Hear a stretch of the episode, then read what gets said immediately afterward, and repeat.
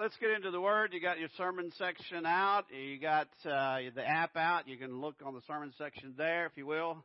Please don't be doing anything else with your phone. Just the sermon app if you want to. I'm preaching a series on life principles, also call this 10 Keys to Success. And I'm not talking about success as in what the way the world defines it. I'm talking about success as in God defines it. I began talking to you about the integrity principle, about how when all parts of our life are brought together under the lordship of Jesus Christ and we have allowed ourselves to be molded into the image and likeness of Christ where there's not stuff in there that's contradicting us. Then last week I talked about God's prerogative where God has access to everything we call ours and God's priority where we put Him over everything that we call ours. And today I want to talk to you about the principle of stewardship the principle of stewardship. It's one of those principles that helps us understand what it is that God wants us to do to gain credibility with Him. So stewardship is credibility that we have gained that basically says to us, or says to those who are watching us, that we are a person who does not waste. We are a person who does not mismanage stuff. Stewardship works like this. God gives us something small we manage it well, and then He gives us something bigger. He said that in Luke chapter 16 verse 10. Whosoever can be trusted with very little can also be trusted with much. And whoever is dishonest with very little can also, will also be dishonest with much.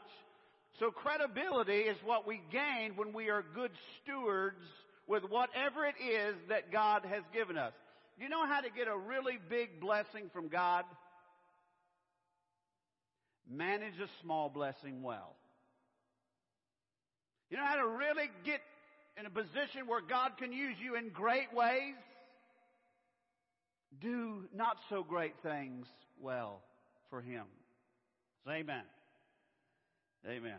All right, I'm getting used to a new headset here, so if I'm, if I'm distracted, forgive me. Pray for me. The Bible says in 1 Corinthians chapter 4 verse 1 2, so then, men ought to regard us as servants of Christ, those who have been entrusted, and we could use the word a stewardship, those who have been given a stewardship with the secret things of God. Now it is required that those who have been given a trust must prove faithful. Right now, I believe that God is looking at my life and He's looking at what He has entrusted to me and He's deciding whether or not I have the credibility for Him to increase what it is that He's entrusting me with. Did that make any sense? God is looking at my life and trying to decide, do I have the credibility with Him to be entrusted with even more? Now, with that kind of foundation there, I want to give you, and since the deacons took up some of my time, I'm going to have to shorten this. I'm editing. editing. I, am just messing with them. Um, stewardship. I want to talk to you about the seven kingdoms of our lives. Seven areas that we need to manage well to be considered a good and faithful servant. First of all, there is our physical bodies. And they all said, Oh no. We are managers of our spiritual bodies. He said, therefore I urge you, brothers and sisters, in view of God's mercy, to offer your bodies, your bodies, what is it?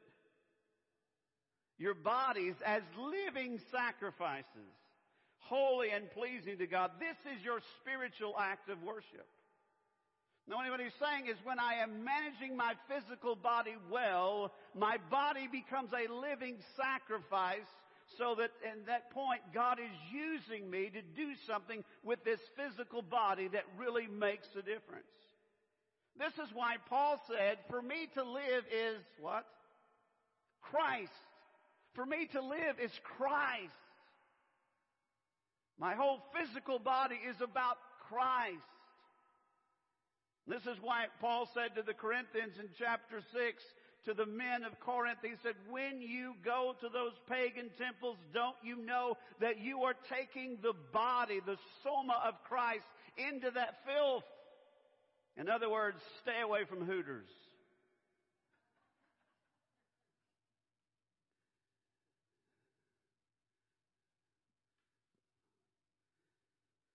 Just let that sit there a minute. He said, Don't you know that your body is the temple of the Holy Spirit?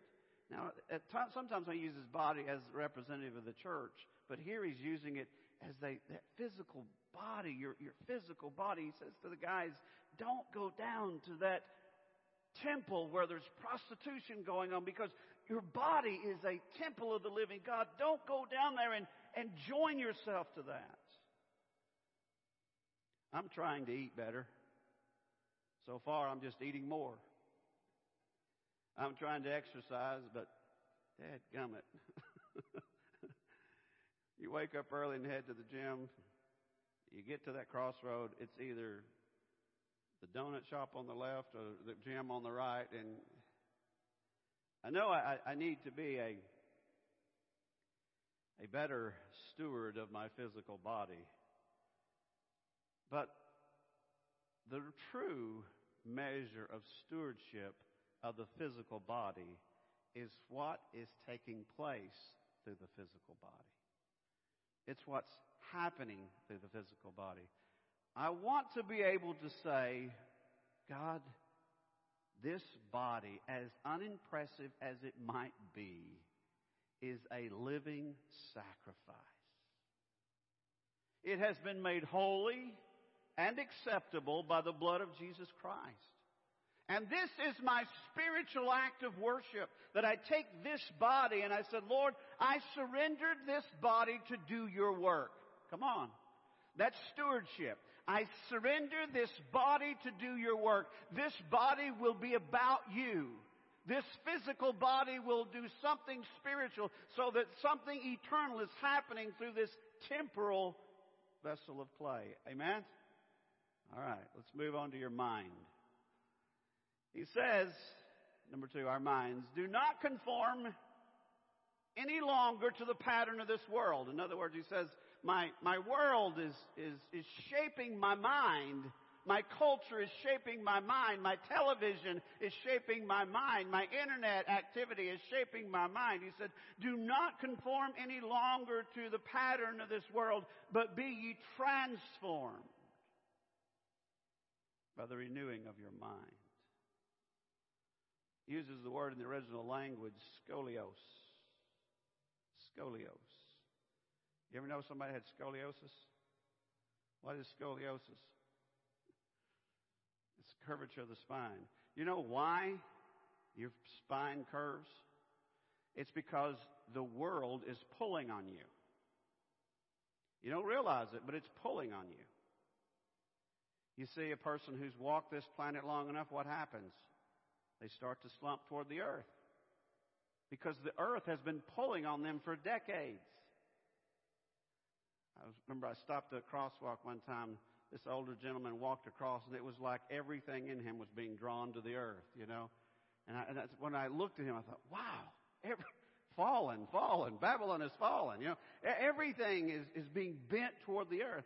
So, without realizing it, spiritually, there is this bending going on I'm being bent toward my world, toward my culture, toward its philosophies, toward its worldview. And when Paul said, but be ye transformed, in other words, be bent the other way. So that you are opposite of your world. You're different from your world. And that's, I do that through the transforming of my mind. The renewing of your mind. Then you'll be able to test and approve what is God's will that when I'm being bent away from the world, listen, by the renewing of my mind, I am able now to test and approve and demonstrate what the will of God is. As long as I'm being conformed to the world, I cannot demonstrate the will of God. But when I am being transformed by the renewing of my mind, I am being bent away from the world. I don't think like the world. My priorities are not like the world. Now I'm beginning to show what God's purposes and not the world. Are you listening? Are you? Any attempt to truly change your life to be more pleasing to God will begin with a transformation of your mind. If you just try to change your conduct, it's like I often say, your willpower can't even resist the donut. How in the world is it going to resist sin? So there's going to be a, a bending away from the world that is happening spiritually. This is why, friends, that you've got it. We've got to get out of this religious ritual of devotions. You, I'm glad you do devotions, but if, if your devotions are a time when you sit down and read a few pages and, and you check a box that says, now I did my devotions for the day, that's not going to do much. What's going to do much is not that you read a few things and now you won't feel bad when the preacher talks about having a daily prayer life the next time, but you need to have an encounter. I need to have an encounter with God.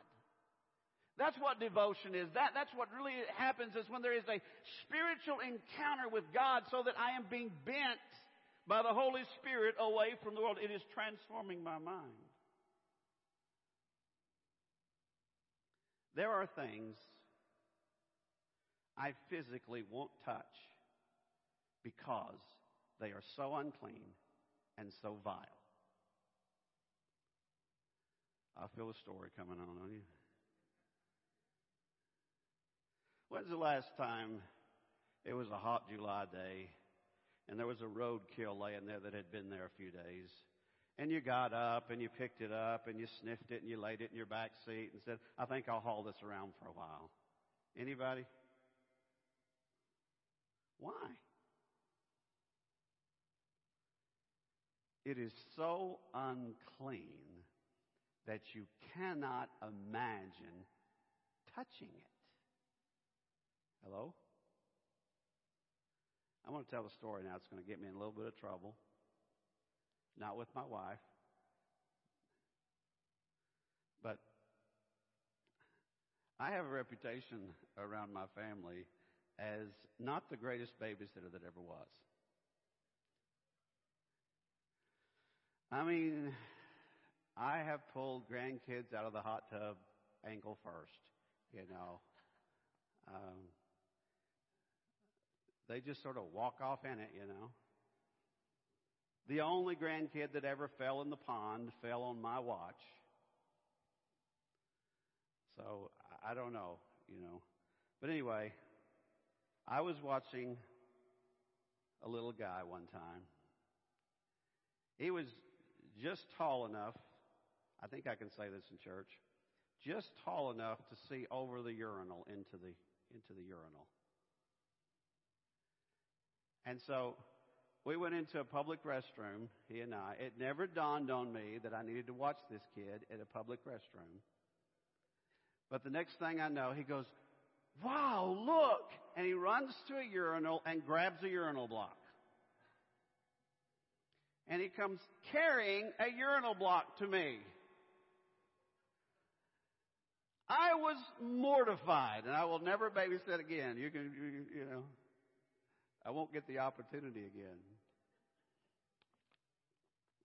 But I remember I, I grabbed both his hands and we walked back to the urinal and I shook his hands till they fell loose and the block fell back in there. And I explained to him, I said, do you realize how dirty that is? He said, what? And then I took him over to the sink again. I wouldn't let him touch anything. I had his arms. I had him locked down and I pulled him up and set him down. I turned the water and scalded his hand. No, I didn't. I, I you know, I dumped antibacterial soap all over his hands and scrubbed and scrubbed and scrubbed. Then we went back to the urinal and I said, don't ever touch that again. It's terribly gross and it's, it's all kinds of filthy. When's the last time, guys, you walked into a urinal and said, I wonder what that is? They might need another one of those. Because it is so incredibly unclean, you wouldn't touch it. There are things that are so incredibly unclean that your mind needs to stay away from them. There are things so incredibly toxic that you cannot manage your mind well and let your mind touch that. Tell me you're getting this. I've got to be careful because my mind has two natures in conflict. My mind has a nature that has been redeemed And as the apostle Peter says, I have been made a partaker of his divine nature when I was born again. So there's part of me that is a partaker of the divine nature, and that part of my mind has lofty goals. And there's another part of me that has been touched by the fall of man, and it wants to go the wrong way. And I have to be careful, and you have to be careful, what you allow your mind to touch. You have to be careful. I want to be careful that I don't let my mind sit and stew on bitterness and unforgiveness and anger and jealousy and greed. I can't let that stuff hover in my mind. I've got to say, God, sanctify my mind, clean that stuff out. I want to. I'm in a, a, pattern right now, and I don't know if this is a lifetime pattern or what, but just recently I, I really discovered the power of YouTube to do good. so I've, found that now Every time I'm alone and I'm not having to use my mind in my office, let's say I've stopped to have a sandwich or have something, I'll load up somebody on YouTube that I, that I enjoy hearing their teaching. And I want to hear that because at the time my mind is being fed while I'm having lunch and I'm hearing something that changes my mind a little bit in the right direction. There's a molding going on in the right direction, moving in the right direction. You see, stewardship of the mind guards against filth. It guards against doubt. I don't allow doubt to settle in there and question my God all day long. And when I start feeling that doubt coming in, I go, that's too unclean for my mind to dwell on that. I'm going to start dwelling on the right things about God, the faith things about God. I'm not going to let my mind touch the filth of bitterness and unforgiveness and the lack of grace. I'm going to say, God, give my mind grace filled thoughts. Give my mind faith filled thoughts. Listen, that's stewardship. Hello? That's stewardship. Number three, stewardship of our money. Jesus said, So if you've not been trustworthy in handling worldly wealth, who will trust you with true riches? Isn't that weird? And they all said,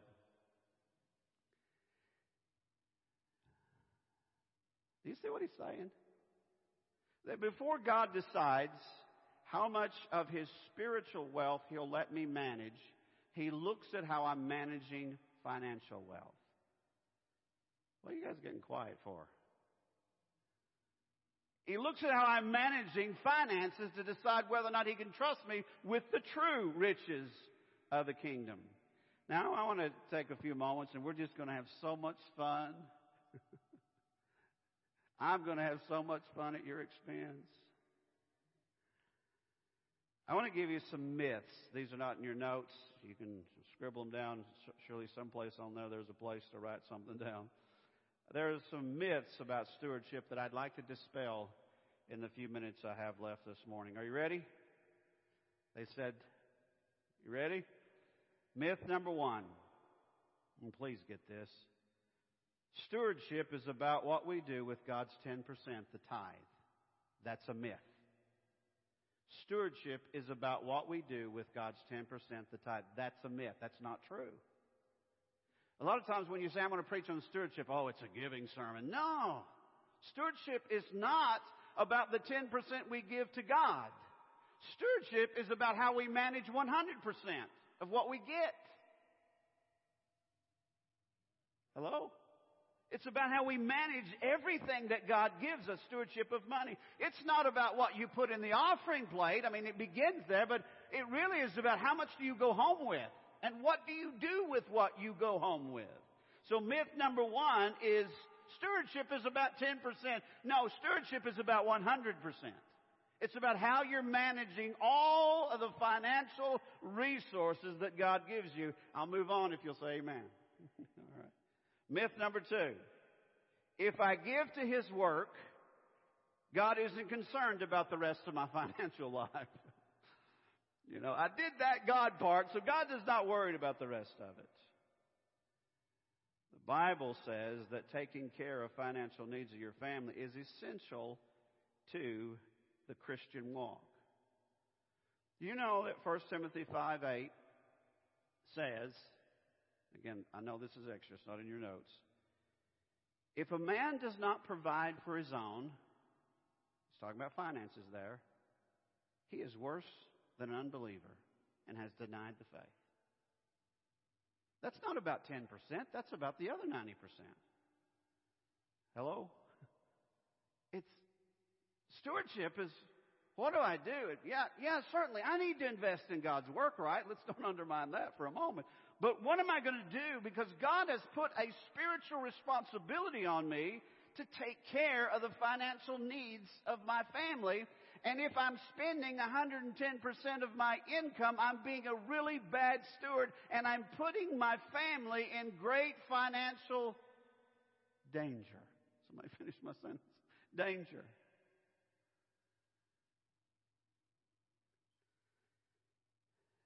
I, uh, my wife and I, have been married 38 years, and for chapters in that 38 years, things were very difficult financially.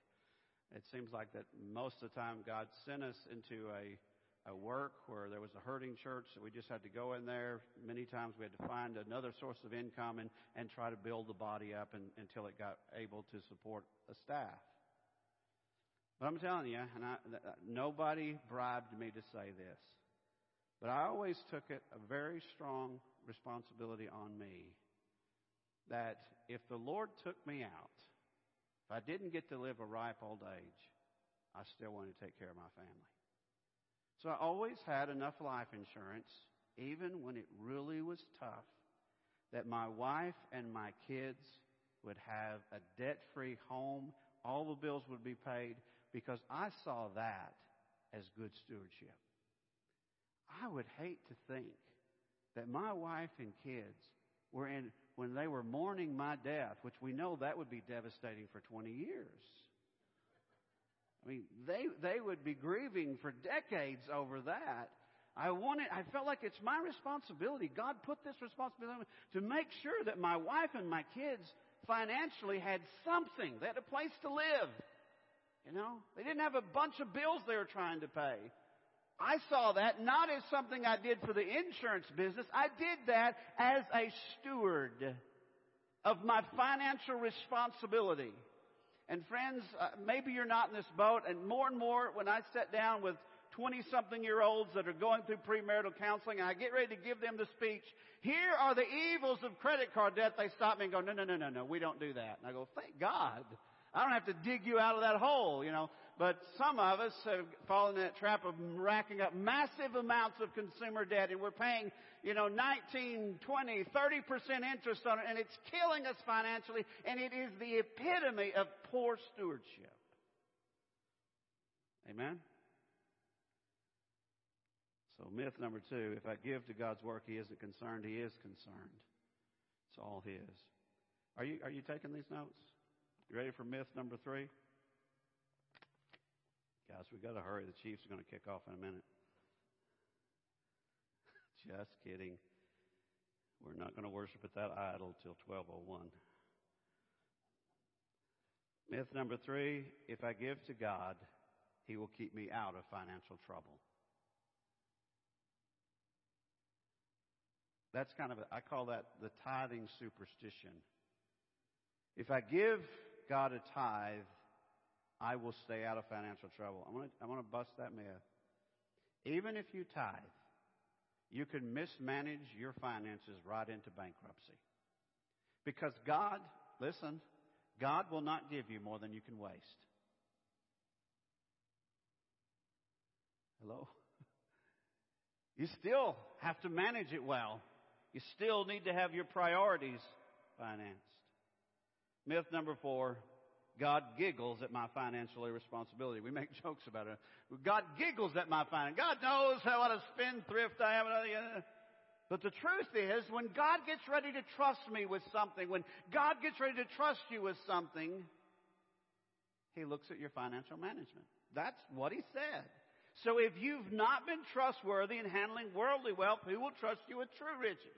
He said, if, if you can't take a few dollars and handle it responsibly and with maturity and, and take care of it the way it should be, why would I give you the spiritual wealth and ask you to take care of it, you wouldn't take care of it either. So God doesn't giggle at my irresponsibility. Now, that doesn't mean I can't spend money just to enjoy it because the Bible says that He's given me all things for my enjoyment.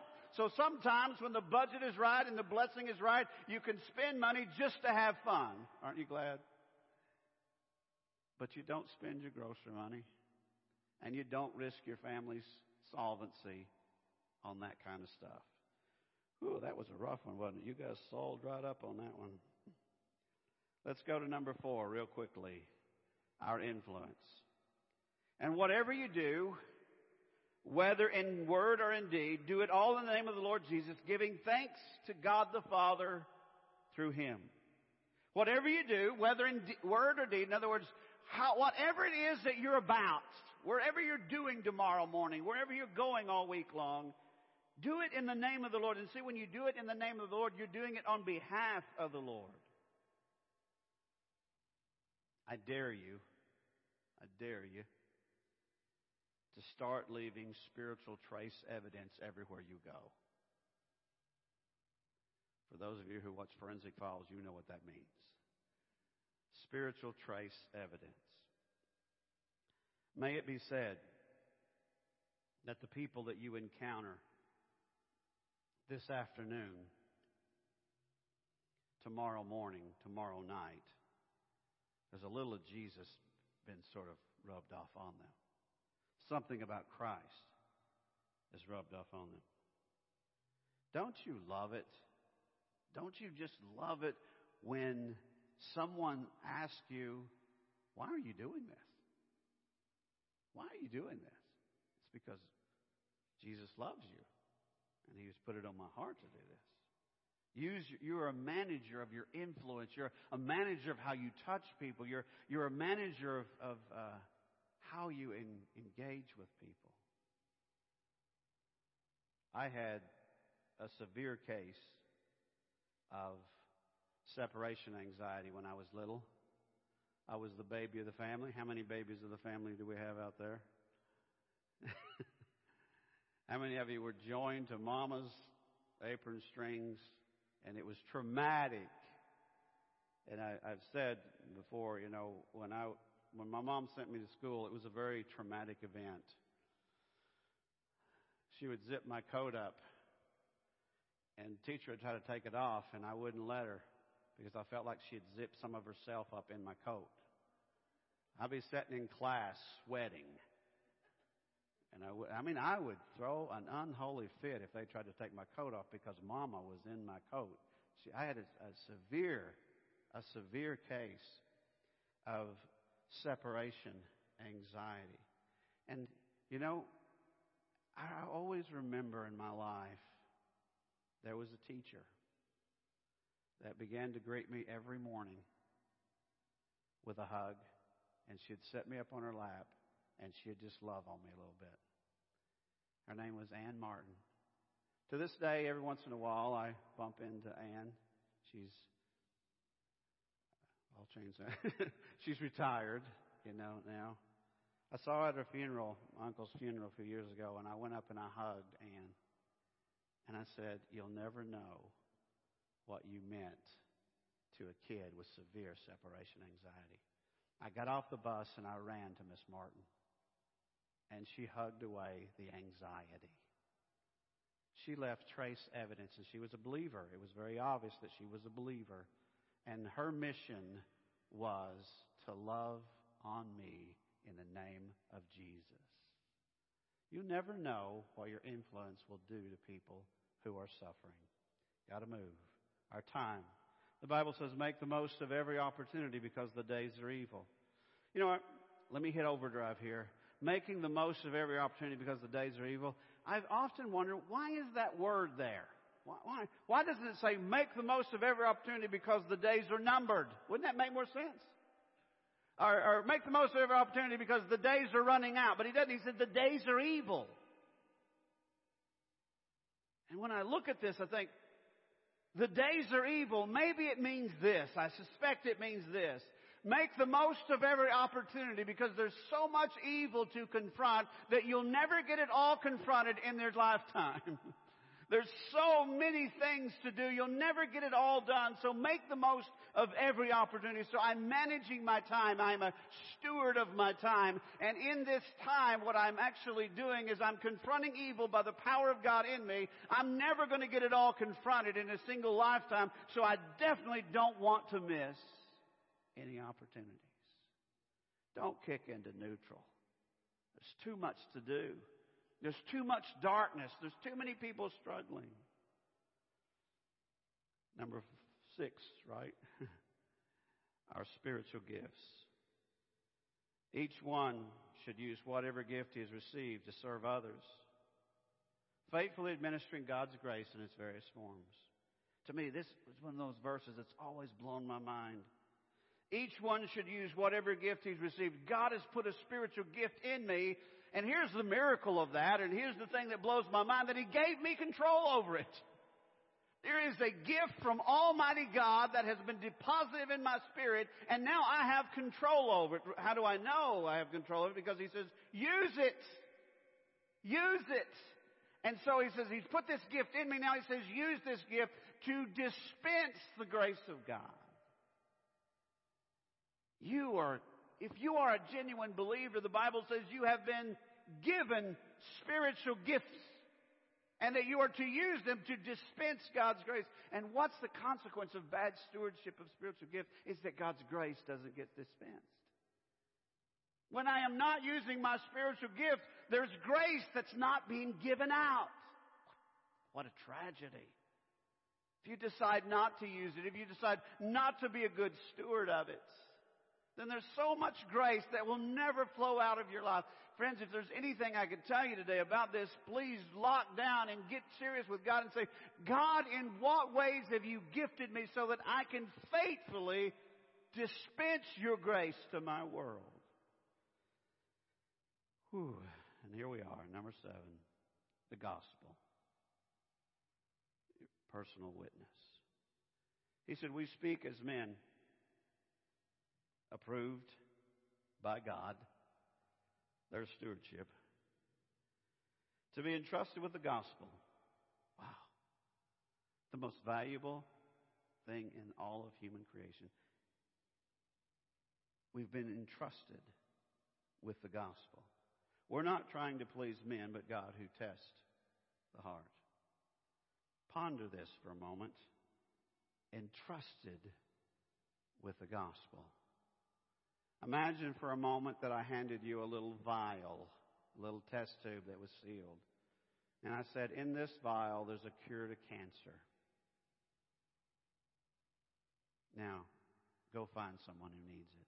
Can you imagine how valuable that would be?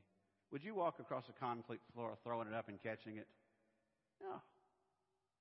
You would take it and you'd tuck it away and you'd guard it because this is life or death. I've got to get this to cancer patients. You have been given that vial. It's called the gospel of Jesus Christ. You carry it around with you, and people have a terminal illness called sin. And you have an antidote for sin in your very life. Are you going to manage it well? And watch this real quickly, and I promise I'm, I'm wrapping up. We are not trying to please men, but God. The fundamental statement of stewardship of the gospel of Jesus Christ not trying to please people, but trying to please God. You see, the world, it's a mystery. They despise the gospel of Jesus Christ, the unredeemed world. The, the unregenerate culture despises. Do you remember years ago when the Passion of the Christ came out? And everybody was going, oh, it's too violent. And I thought, are you kidding me? All the violence, and you're, you're complaining about this violence when you've got all this other junk out there that's so. But why? And I sit there and I watched news and I watched people condemning this movie, which basically portrayed the, the crucifixion of Jesus Christ. And it occurred to me that this message is hated by all those under the influence of darkness because it is so powerful. If you were there with us, we sat in the theater when it was over in stunned silence, just going, wow. Wow. The world was attacking, and the church was being reminded of the suffering that Jesus went through so you and I could be saved and healed. Well, sometimes there are things that are certain. You know, you don't have to worry. And like I said when I began this series, there's a lot of people who just kind of act like success happens if I get lucky. No, success happens when you put yourself in the right place with the right plan. And I'm telling you, friends, if I know anything about the Word of God, I'm telling you that stewardship is critical to success as God defines it. Stewardship. And like I say, I sat down and I did all these studies and I listened. You are managing right now seven kingdoms at least in your life. I, I took those seven and I gave them to you like an automatic weapon going off. Then bang, bang, bang, bang. Here it is. So now I got to do something really dangerous. I just got to give it to you and say, do something with this. Do something with this. The reason we give you notes is because I kind of have a theory that you need to think about it after church. You need to think about it tomorrow night and Tuesday night and on through the week so that God does something in your life. At the end of the line, Jesus said it's going to go something like this. To some people, he's going to say, Well done, good and faithful servant. And to some people, he'll say, Wow, you blew it. I want to be in that group, don't you? Where he says, Well done. I gave you some stuff, and you managed it well. Amen? Now, the question is, are you there now? Or today, do you need to say, God, I'm not a very good manager. I'm, I'm not a very good steward, but I've been given some tools today, and I'm turning over a new leaf, and I'm going to start managing my life. Because someday I want to hear a voice ring out from the throne Well done, good and faithful steward, servant. Well done. You did it right. You managed your life well. Enter in to the joy of the Lord. Stand with me, please.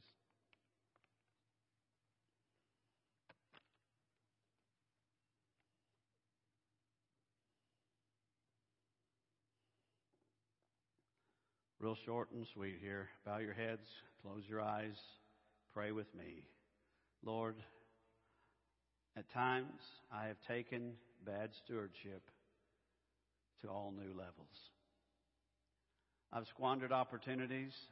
I've wasted resources. I haven't done it right. But I want those times to end today.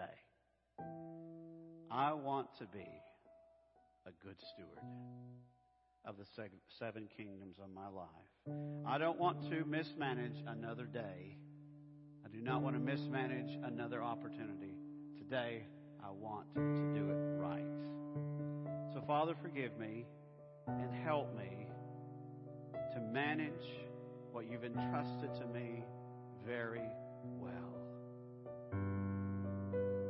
Guide me. Help me take what I have learned today and apply it and do good things. As everyone's praying, I just want to pray this with you as well. If you came this way today and you don't know Jesus as your Lord and Savior, pray something like this Jesus, my life is being wasted. You put me on this planet for a purpose. You want to walk with me. You want me to be your son or your daughter. Right now, it's not happening. So, Lord, today, by faith, I ask you to come into my heart, forgive me of my sins. Take them all and nail them to the cross. And hear me, Lord. I receive you as Lord and Savior. Write my name in your book and walk with me as my Lord from this day forward. In Jesus' name, amen. Now, if you prayed that prayer, we need to help you get started. Please stop by, tell me, tell a deacon, tell someone.